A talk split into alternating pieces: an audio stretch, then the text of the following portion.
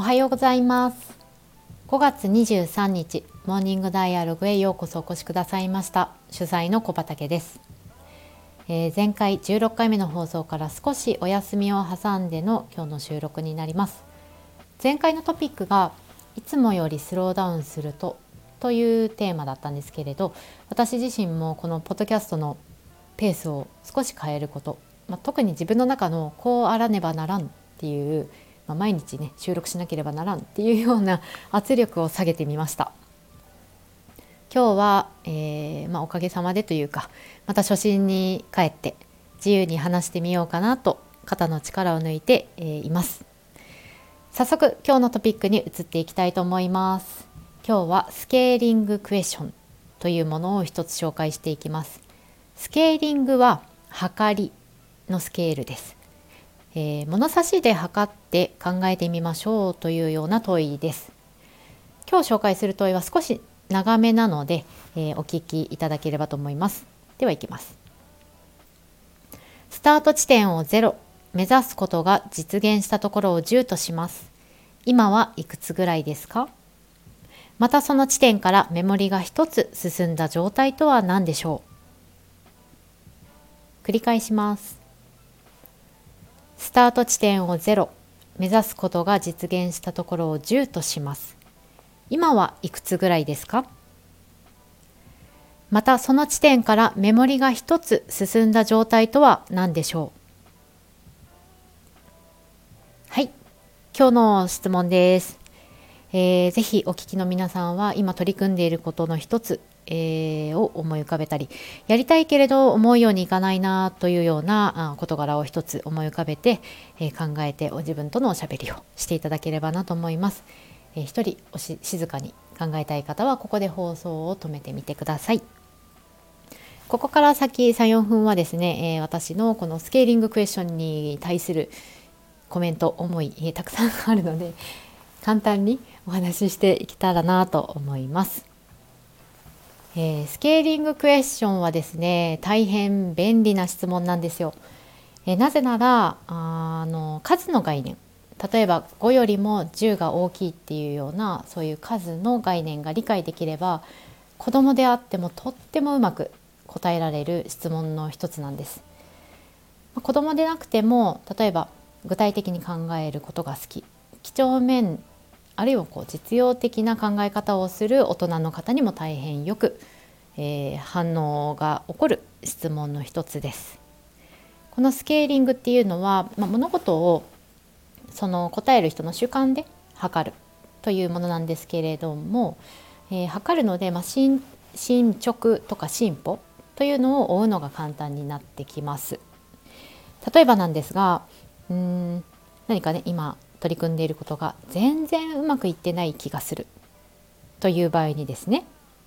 えー、これって全然うまくいってないっていうのは曖昧な概念だったり曖昧な考え方ですね。でこういうふうにあの物事を捉えるタイミングとかね、えー、捉える人っていうのは多くいると思うんですけれどもこういう時に物差しを当ててみるんですよ。えー、0から、まあ、10にした時に全然うまくいってないっていうけれど今どどの辺？どの辺りだと思う？こういうふうに聞いてくる聞いてみるとうんまあとはいえ1ぐらい言ってますかねとか3でしょうかねのように測っていけるんです。で3ってもしも答えたならば3である根拠が必ずありますよね。えー、3埋めてきている部分、まあ、要素うまくいっている部分とかねそういうものは何なんでしょうかっていうふうにもっとその物事を具体的に考えていくきっかけになりますし、えーと、問いの後半部分ですね。じゃあメモリが1つ進んだ状態っていうのは何でしょう？何が今と違うんでしょう？3から4になると何が変わってくるんでしょうか？4ってどんな状態？こうこういうふうにあのメモリを使って物事を具体的に、えー、捉えていくってこともできます。で今あのうまくいってないっていうケースを話しましたけどこれあのめっちゃうまくいってるよっていうプラスの方にも当ててみても面白いですね。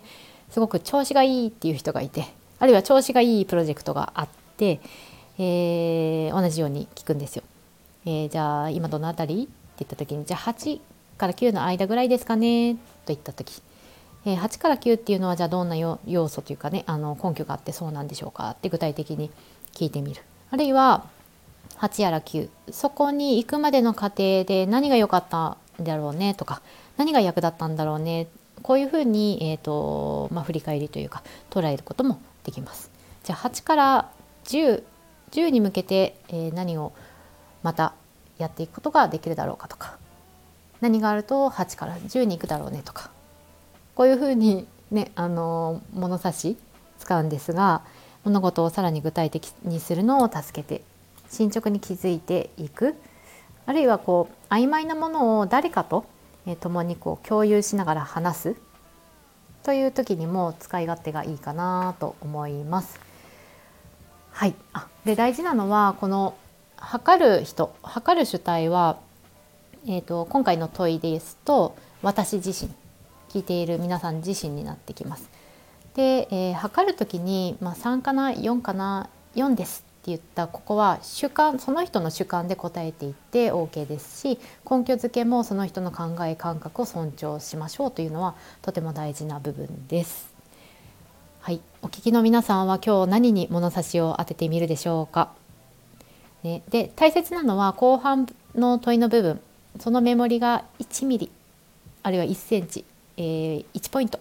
進んだ時の進んだ先のイメージまで、え、考えてみることです。えー、まさに解決されている未来をですね具体的に、えー、考えていくっていうのが後半です。はい私もこれから取り組む仕事にですねこの問いを一回答えてみてから入っていきたいなと思います。それでは噛みました。それでは今日も良い一日をお過ごしください。